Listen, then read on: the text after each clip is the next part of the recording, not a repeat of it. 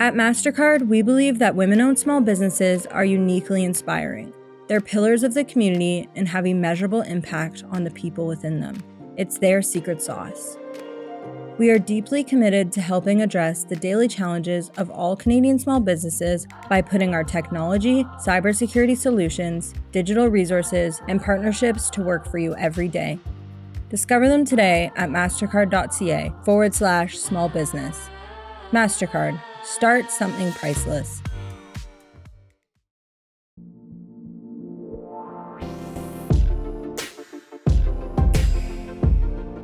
At Scotiabank, we know how important thriving businesses are for the strength of our economy. Our team of experienced advisors across the country can provide you with tailored advice, leading products, and valuable resources to help achieve all your financial goals. We're here for every future. Let's get started today. Visit us at scotiabank.com slash small business.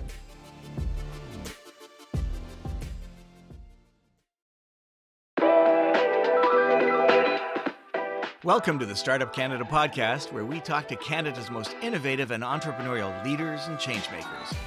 I'm your host, Rick Spence, and as a business journalist, editor, and entrepreneur, I've learned what makes Canadian startups special, successful, and scalable. Join me every Tuesday to hear news stories of Canadian entrepreneurs and learn about the moments that mattered most on their journeys. The Startup Canada podcast is a production of Startup Canada. Don't forget to subscribe to the show wherever you listen to your podcasts. Entrepreneurs from coast to coast to coast, welcome to the Startup Canada podcast. Today's episode is powered by Export Development Canada, a crown corporation dedicated to helping Canadian companies succeed on the world stage. Export Development Canada, or EDC, offers a suite of tools and resources that support entrepreneurs with trade knowledge, financing solutions, equity, insurance, and connections to help entrepreneurs grow their businesses. On the show today, we're thrilled to have Julia Saint-Amand. Julia is a recent graduate at the University of Calgary with a dual Bachelor's of Commerce and Kinesiology. She's worked as a pharmacy assistant, a strategic sourcing specialist, and a teacher's assistant, and she's now a co founder of Calgary based Retinalogic Inc. Retinalogic is on a mission to make vision screening and vision care more accessible for everyone. In October 2022, Julia was the winner of our Startup Global Pitch competition in Ottawa. Julia, welcome to the show. Hi, Rick. Thank you. It's great to be here. Great to have you here. The first question we ask you here at the Startup Canada podcast is What's the top piece of advice that you hope entrepreneurs will take away from our conversation today? Let, us impress them right off the top. For sure. And that's a great question. Um, I think the top piece of advice that I want entrepreneurs to take away, especially young entrepreneurs, is that there are no dumb questions. Um, when you're starting on this path, there's a lot of unknowns. You're trying to do a job that likely hasn't been done before. and there's a lot that you don't know when you're first starting off. Um, so I think if I had one piece of advice, is that there's no dumb questions and there's no shame in asking questions. That's beautiful. What's the best question you ever asked somebody? Oh man, I think I've just asked so many, so many questions. um, I think especially if you're in the room with someone who you know has like information or worked in a specific space, like in the regulatory field or in like marketing for your device or even in insurance, like asking people about, hey, what kind of insurance um, does your mm-hmm. uh, does your company use? So um, yeah, darn, I wish I had a specific question. no, but, but that was but, a good question, Rick. But you know, right. but the sheer day-to-day ordinariness of that question about what kinds of insurance should an entrepreneur yeah, have, it, that's a fabulous question because people don't ask that and that's how they get into trouble exactly and you've got to ha- as an entrepreneur you have to have that curiosity to ask yourself what don't i know and who knows what I need to know, and how can I get in touch with them? So that's that, that that's one of my favorite top pieces of advice. Thank you very much. It's a, it's it's new to this podcast, but I think it's absolutely uh, on point and essential.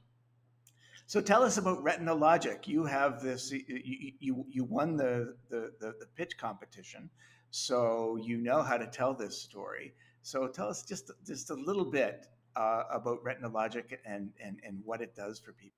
For sure. So, what we do is we make software to enable a key eye test on virtual reality instead of heavy, non portable equipment.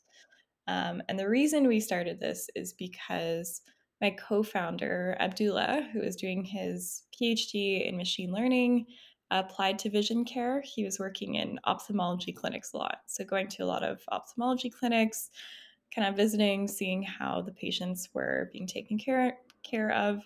Um, and he noticed that every single patient had to be screened on this like fax looking machine in the clinic. And it was heavy, and he asked how much it was. It was really expensive. And he thought back to kind of where he grew up and their access to care. Um, and thought that, you know, I bet I bet I could replace this fax machine with a virtual reality headset. and I bet I could probably make it better with artificial intelligence. Um, so he wanted to give it a shot. And at the time, we were doing um, a competition together, unrelated, called Innovation for Health. And so we were working on a team to try and solve this problem in healthcare, um, very related to this. and we ended up winning that competition and moving on to another competition where, again, trying to solve a problem in healthcare and ended up winning that. Then he realized, like, hey, we work really well together. I had this crazy idea um, do you want to try and do this and yeah that's that's how we got started fantastic so the problem you're solving is that um, it's not always easy or convenient for people, especially in uh, developing areas of the world, to to get their eyes tested to find out if they have a problem or they might one day have a problem. Exactly, yeah, and even just getting access to high quality equipment as well. Um, yeah, getting getting access to the the best quality equipment instead of getting access to kind of like refurbished equipment that could still miss stuff or um, having no access to medical devices at all. Right. And so, so who is the market? Who, who are you trying to sell to? We do have to make money. So, and initially we were just planning to sell to to NGOs and just make it accessible there. But through talking with optometrists and ophthalmologists here, we actually learned that it adds a lot of value for them um, because it's more portable. They don't have to dedicate like a space in their clinic for it. Um, it's cheaper, and we're trying to improve the results using uh, using our software. So it adds value to clinics that we've talked to here. They're interested in using the device. So we're going to make money off clinics in North America and then use that to fund kind of efforts to make vision care, access to vision care more accessible around the world. Wow, that's a, that's such a beautiful mission statement. I love it. Um, so, so, so, what is your exact advantage? Is it that did you develop uh, the headset, or did you develop a new way to to measure what the headset finds? We so we don't uh, we're not very good at making hardware, so we kind of stick to what we're good at, which is making software. Um, so we develop software to be compatible with different kind of virtual reality headsets that are out there right now, and chose one of them for now. Um, and yeah, I think our unique advantage is really our software development capabilities. And the way we're applying that is by kind of developing different, uh, developing this test in the first place, and then hoping to expand to to other tests as well, or other other things you can assess your vision with using virtual reality. Right. And what are the advantages of bringing uh, vision testing to new populations that may have found it hard to access in, in the past or currently? Well, yeah, bringing this test specifically is going to help detect conditions that cause permanent vision loss. So, um, just to explain kind of more about what it is, everyone has blind spots in their vision. Uh, and so, blind spots are basically areas in the back of your eye where you don't have any sensors. And everyone actually has one in each eye. Um, where your nerve plugs into the back of your eye. So it's a bit graphic, but um, we're tough. We can take it. but you don't notice it. Like you're not walking around and seeing a black spot in your vision because your eyes are very smart, your brain is very smart, and it kind of fills in that spot.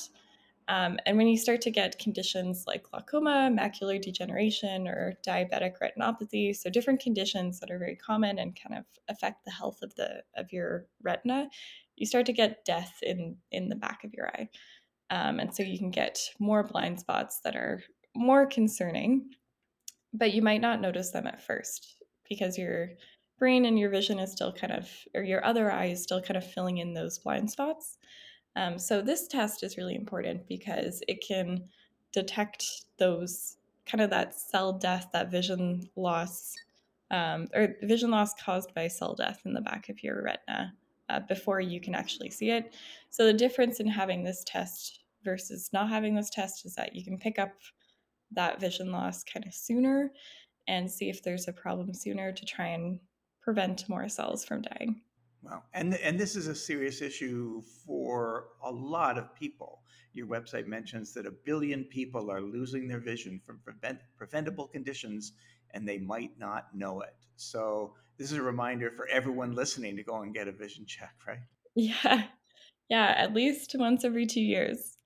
Um, yeah. Yeah. It's pretty crazy. Even in Canada, like we have pretty like overall compared to other countries we have pretty good access to vision care um, but i saw a statistic that said that 50% of glau- 50% of canadians who have glaucoma um, don't even know that they have it yet.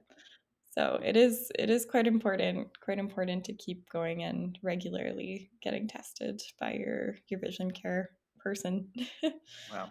And and if one finds out that they have glaucoma um, is it preventable? Is it treatable uh, immediately if you find out that hey, I have the beginnings of it, I didn't realize it? Yeah, and I'm uh, not an optometrist, so definitely definitely take the advice of your optometrist on this one. But to my knowledge, it is you can't reverse it, at least not right now, um, but you can stop it from getting worse. So for a lot of people, they will have something uh, a symptom where they have increased pressure in their eye.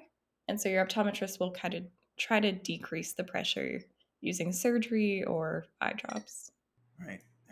And tell us what stage of business are you currently in at, at Retinalogic? Uh, what does your team look like currently, and what, what, problems are you trying to solve just in the business right now? Yeah, so right now uh, there's me and my co-founder. We're full time on Retinalogic and have been um, for at least six months now, but we've been working on this for about a year and a half. Um, and currently we're in the pivotal trial stage. So we're actually having our trials at the section chief, the Calgary section chief's clinic here in Calgary. Um, so very excited about that. We've published some other research about kind of what we're kind of just like um, not not research on humans, just research using software and seeing what kind of data analysis we can find.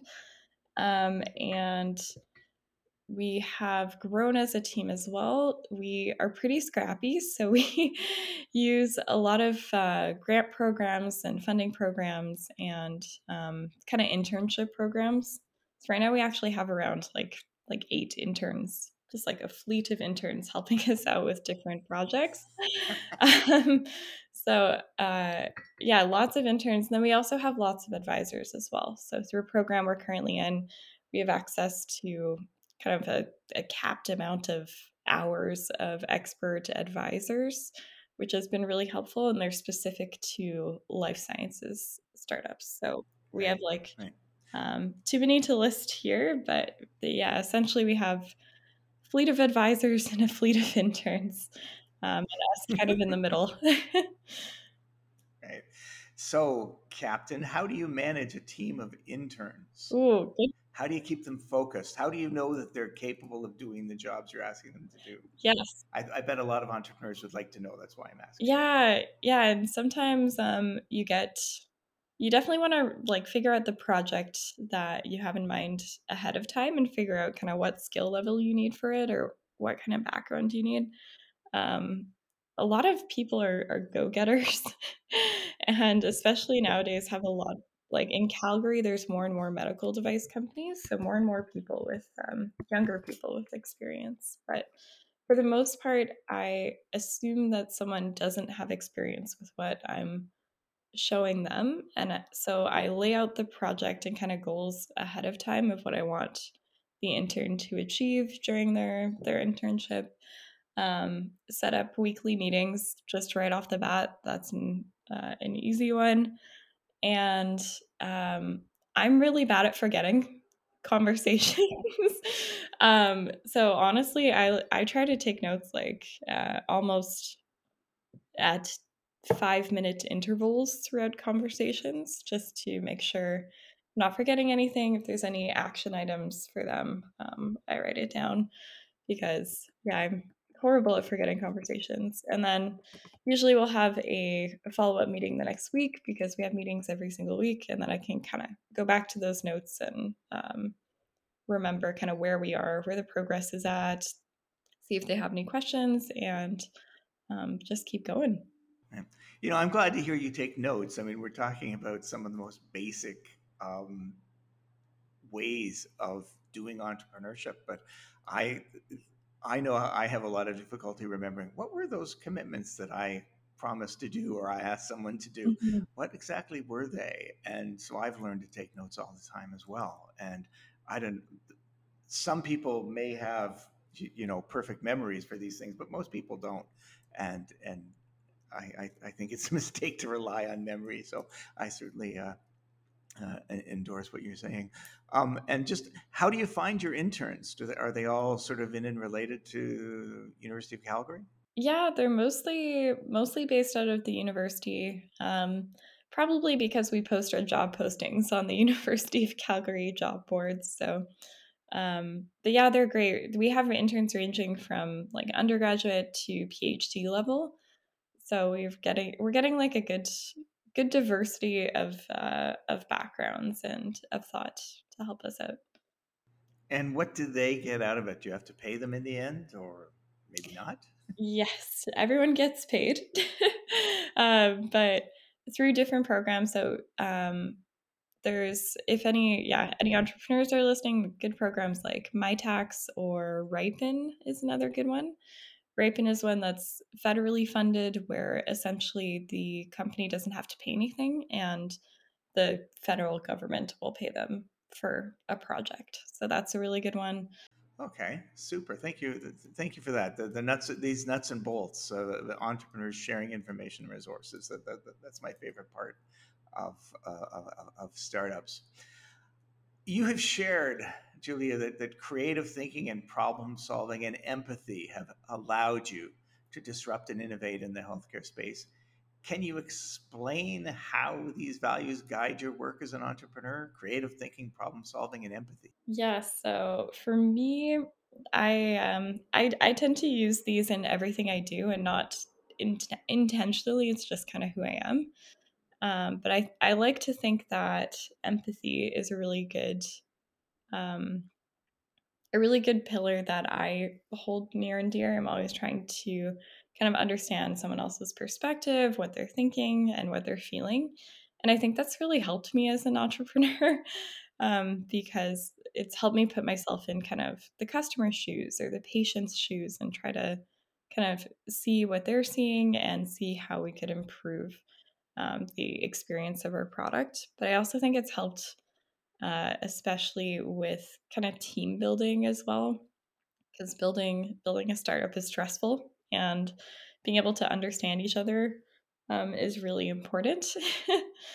um, I think problem solving that kind of fits hand in hand, using empathy to try and understand, and then problem solving to try to address the issue, and creative thinking as well. I think thinking outside the box um, has always been a strength of mine. I don't know if they're good ideas, but I ha- I'm very good at thinking outside the box.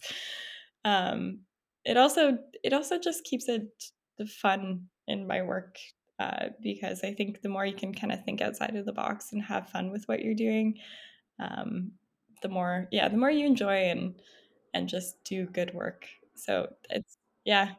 Sorry, I feel like that was a bit of word salad, but no, oh, no, I, I find it really interesting. Um, so, so tell me, so, so you have a, a dual degree, bachelor's of commerce and uh, kinesiology. what were you thinking you were going to do with that? Well, initially, I applied for the kinesiology just on its own um, because I was planning, really interested in healthcare and medicine, and actually planning to pursue like going to medical school afterwards. Um, and then I found out when I was applying that I could also get a business degree. So I kind of sat there and I was thinking, um, thinking from my outcomes lens. I was like, okay, I could get one degree in four years, or I could get two degrees in five years and get this incredibly useful degree and learn about the world. Um, so I should have known I was interested, more interested in business than I had thought at that time. So I kind of thought that's a good deal. I'll go for the two and five and signed up for that. And the more I learned about business, the more I kind of started seeing it as a tool and not something um, as boring or, or greedy. I kind of I, I had these like this impression of business or a bad taste for business. I think in in my mind, and the more I learned about it, the more I started to see it just as a tool that people can use to have an impact, um, and just became more and more curious about it because it's pretty cool what people have built. um, yeah, and yeah, so that's why I ended up taking both of those both of those degrees. Yeah, I, I mean that's a really interesting answer. It's an interesting journey that you were on. That that you saw this opportunity to to take the dual program, and the more you looked at business and learned about business, um, rather than fall in love with the accounting part, you saw the ability to use business as a platform to do creative things. Yes, yeah, exactly, and to to have an impact. Yeah, I mean, to, to, me, that's the only reason that business is is, is, is a worthwhile thing is that it's it, it's a way, uh, it, it's a a format that people can follow in order to do creative things, in in order to make a dream come true. Um, and I had to work in and around business for a very long time before I realized that because originally business was uh, a place where you got dressed up and went to work at nine o'clock and left at five and did bore, boring, inhuman processes while you were there. So it's it's it's it's, it's really cool that you came away with the mm-hmm. the right approach, the positive approach to what business can do uh, for your for individuals and for society. Thank you. Yeah, I think um, yeah, I I kind of see it as any just another tool that you can use. Um, you could use other means like like art or research or um, there's a million things that you can do. But yeah, I think it, it's a very scalable and sustainable way to have an impact. Um, yeah. Exactly. Yeah, I love that. Um, I've been on a, a number of nonprofit boards, and no one ever thought those were businesses. But you find out that the principles of business of planning and management and accountability um, and goals you know that's what gets things done. That's that's the model. So tell me what makes you and abdullah a good team as co-founders? I think what makes us a really great team is that we both like we both have a high level of empathy um, and so we both try to really understand where the other is coming from and all of that I think what also makes us a really good team is that we're diverse and we like definitely like we see we see things differently and approach problems differently. So um, I think that we ch- we challenge each other a lot, which leads to a better outcome. Um, and we've also known each other like we've been friends for uh, I think five years now. So we met we met in this like high pressure hackathon environment. Um, and I think we got to know each other there, which would be which is ideal for meeting your co-founder, looking that at, back at it. Um, and yeah, since then we've just just work really well together. And and how do you guys divide up the uh, the, the, the, the work? Um, so we both wear like a lot of hats, but I would say for the most part, Abdullah or Abed is mostly the uh, like more on the the research and the key opinion leader kind of relationship development, and then I'm more on the like the operational side and um, doing research on things that we have to learn about essentially. So more on the the operation side the business growth side um, and yeah everything in between we kind of we kind of share like um, marketing fundraising all of that. We kind of think it's better to have two brains than one. Absolutely absolutely.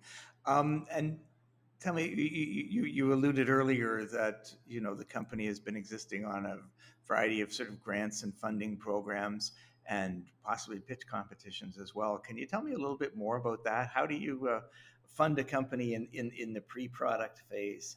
Yes and yeah i think especially like nowadays i think canada is one of the best places to build a startup uh, because there's so many resources out there that you can use, um, so many funding programs and opportunities to raise funds and test your idea, essentially. Um, for us, we've been really lucky. We've done pitch competitions like Startup Canada. it's been a great help. Uh, we've done other other pitch competitions as well. There's some local local ones. Um, I did kind of the student, some student entrepreneur pitch competitions. Um, there's also some healthcare ones, like in uh, ventures. That's more like a West-based entrepreneurship event, but we pitched at a competition as part of an event called Inventures. Whew, that was a mouthful in Calgary.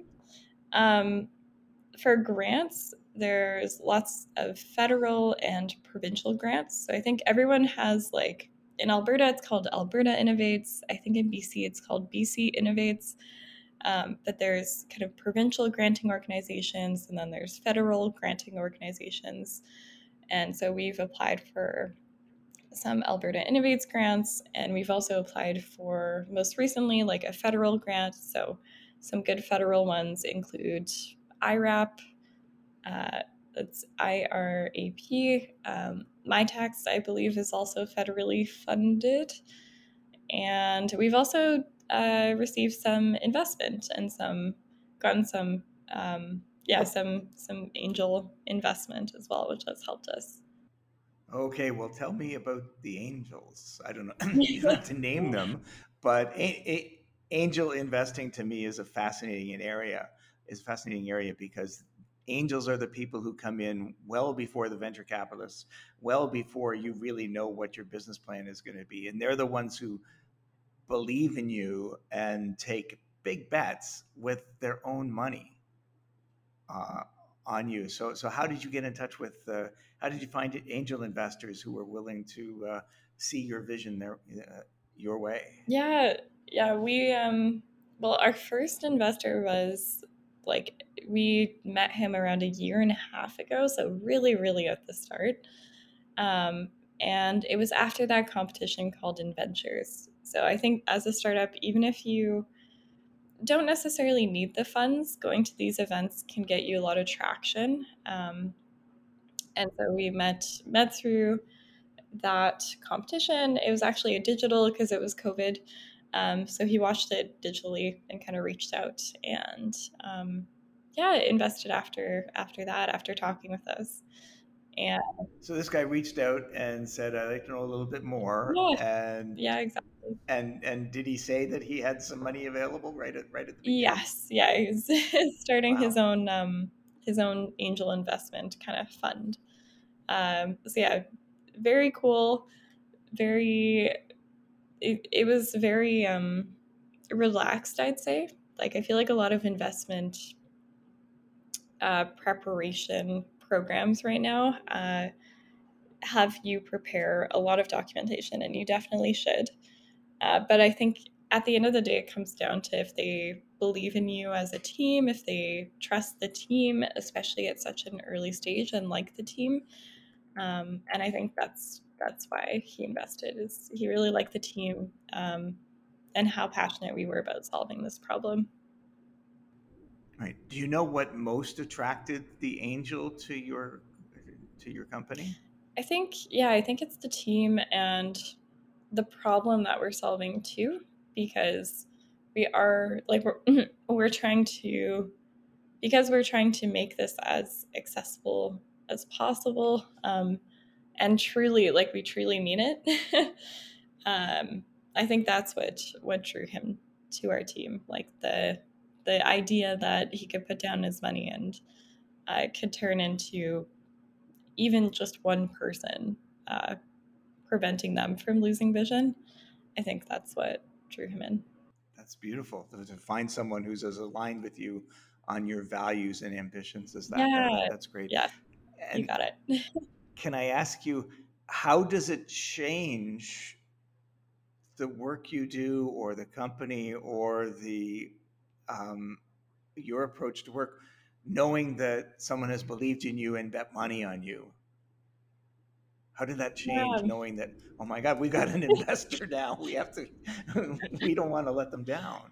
Yeah, yeah, I think it, it definitely adds a bit of a bit of stress. I think in the beginning because of our like the type of startup we are, it's already kind of high stakes to begin with. So this did raise the stakes, but for us we were still just as I, I wouldn't say it made us more focused because I think we we're always very um, excited and passionate about like building this from the start. So it was very exciting and validating to have someone else believe in it and someone else believe in us as well. Um, yeah, yeah. So I think it right. just it, kind of validated us. We're like, oh, yes, we are a, a real business. well, exactly. I mean, I guess that's what I was getting at. Did it, does it put a little more, bit more pressure on you though? I, it, it doesn't put more pressure on me personally. I think it definitely like I think it did at the beginning. Um yeah, I think I think now um, we feel most of the pressure from knowing that this could have a lot of impact and um, wanting to bring that to fruition. So that's good pressure. Yeah. Yes, exactly. And I, I see it more as it's like validation and people believing in us. Um, yeah. Okay, since I first uh, learned of Retina Logic at Startup Day in October in, in Ottawa, when, when, when you were uh, speaking there, I've had a question. Why do you spell logic with a K? It's a great question. There are no dumb questions, Rick. Thank you. Uh, well, Retina Logic with a C at the time, we we decided on Retina Logic because it just kind of like flows off the tongue. It has to do with eyes. It sounds smart. It's great. Um, smart. Anyway, has logic in the name, so people will know we're logical people. Um, so initially, we went with Ret- Retina Logic with a C, and it led to this really weird website. I don't know if that website is still up right now. Um, I'm gonna try and Google it actually. Someone had already put those two words together, Retina Logic, yeah. at a website. So if you if you look up Retina Logic with a C.com, someone has decided to create a website with a very creepy eye, um, and like fire in this person's eye. I don't even know how to describe it. So we we figured like okay, Retina Logic with a C.com was taken, and um, Retina Logic with a K at the end just looks more balanced to us as well. Like uh, this is more, I think, graphic design or something like that. But just the capital R and the K at the end look more balanced, uh, to me at least. That's right. I, re- I, remember when working on logos that there was a was it foveal fit, something like that, some weird word um, described just how the letters look together. And yeah, having the right combination of ascenders and descenders and everything. I can see that now. Yes. Okay. yes. Got it. And uh, where do you hope Retina Logic will be, say, two years from now? What, what do what do you think you will have accomplished, and where do you hope you'll be? Well, two years from now, I hope that we are in at least like 150 clinics in North America. um, and that we are saving vision and that we've enhanced access to screening for 500,000 people around the world. The one funds the other. So by by mm-hmm. by, by, getting your systems in in, in, in, in into uh, the offices in North America, you're funding the ability to help a lot of people in other parts of the world. Exactly. Yep. Well, that sounds logical to me. Got it. Okay. Well, thank you. You know, it's it's it's it's been great talking to you with the nuts and bolts of, of starting a business, but obviously, the one of the most impressive things is just the the ambition that you have. And so, I, I've, I've just got to ask you: it, you've you've you've had this experience, this success in pitch competitions, and and and uh, you know, you recently won some some some big bucks at the Startup Canada's global pitch competition. So what's your secret? What have you learned about pitching, about public speaking, about telling your story that other entrepreneurs could benefit from? Oh, well, I am a shy person. I'm an introvert. I did not like presenting, and I still uh, don't love presenting, but I'm much better at it. And when I first started, I was very shy. And I think I've learned that um, in order to to do your best pitch and to to get rid of that those jitters and kind of that shyness before pitching um, is the, the way that I've learned to deal with that the most is by really focusing on kind of why I'm doing what I'm doing and um, the I guess the the evidence that um, we're headed in the right direction. Very uh, yeah, so I think really try to remember why you're doing this. Remember why you're why you're pitching and how awesome you are. and it takes it takes a lot of the jitters off. I think that's what's helped me the most. Um, and it's also okay if you mess up. it's okay to mess up. At least you you know you put yourself outside your comfort zone and you tried, and that's um, that's what's important. So yeah, very fluffy, but also they it means a lot to me. Um, just always remember to think of why you're doing what you're doing, and um, realize that you're pushing yourself outside your comfort zone, and to be kind of gracious with yourself that you're doing that. That's beautiful. I think that's uh, you wrapped up all the great advice in in one spot right there. So so thank you. We've been speaking with Julia Saint Amand from uh, Calgary. She's a co-founder of Retina Logic, and it's a company that's going to change uh, the the way eye tests are done and help an awful lot of people uh, in the process. So, a very exciting story. Julia, do you have any final words of wisdom or advice you want to share with our audience and for any aspiring entrepreneurs? Um, I think, yeah, the coming back to the the pitching advice and kind of the remembering the why of what you're doing. I want to uh, add that as kind of a final word of wisdom for entrepreneurs out there to always kind of come back to why you're doing what you're doing. And um, whenever you're feeling kind of, if you're feeling demotivated or kind of questioning, um, is this something that I should pursue full time? You know, um, think of why you're doing what you're doing and how passionate you are about that or if you're not passionate about that that's fine if if the why of what you're doing is to make money that's also okay but um, it makes it a lot easier if you have a, a mission or something driving you behind it. So try to think of what's what's driving you.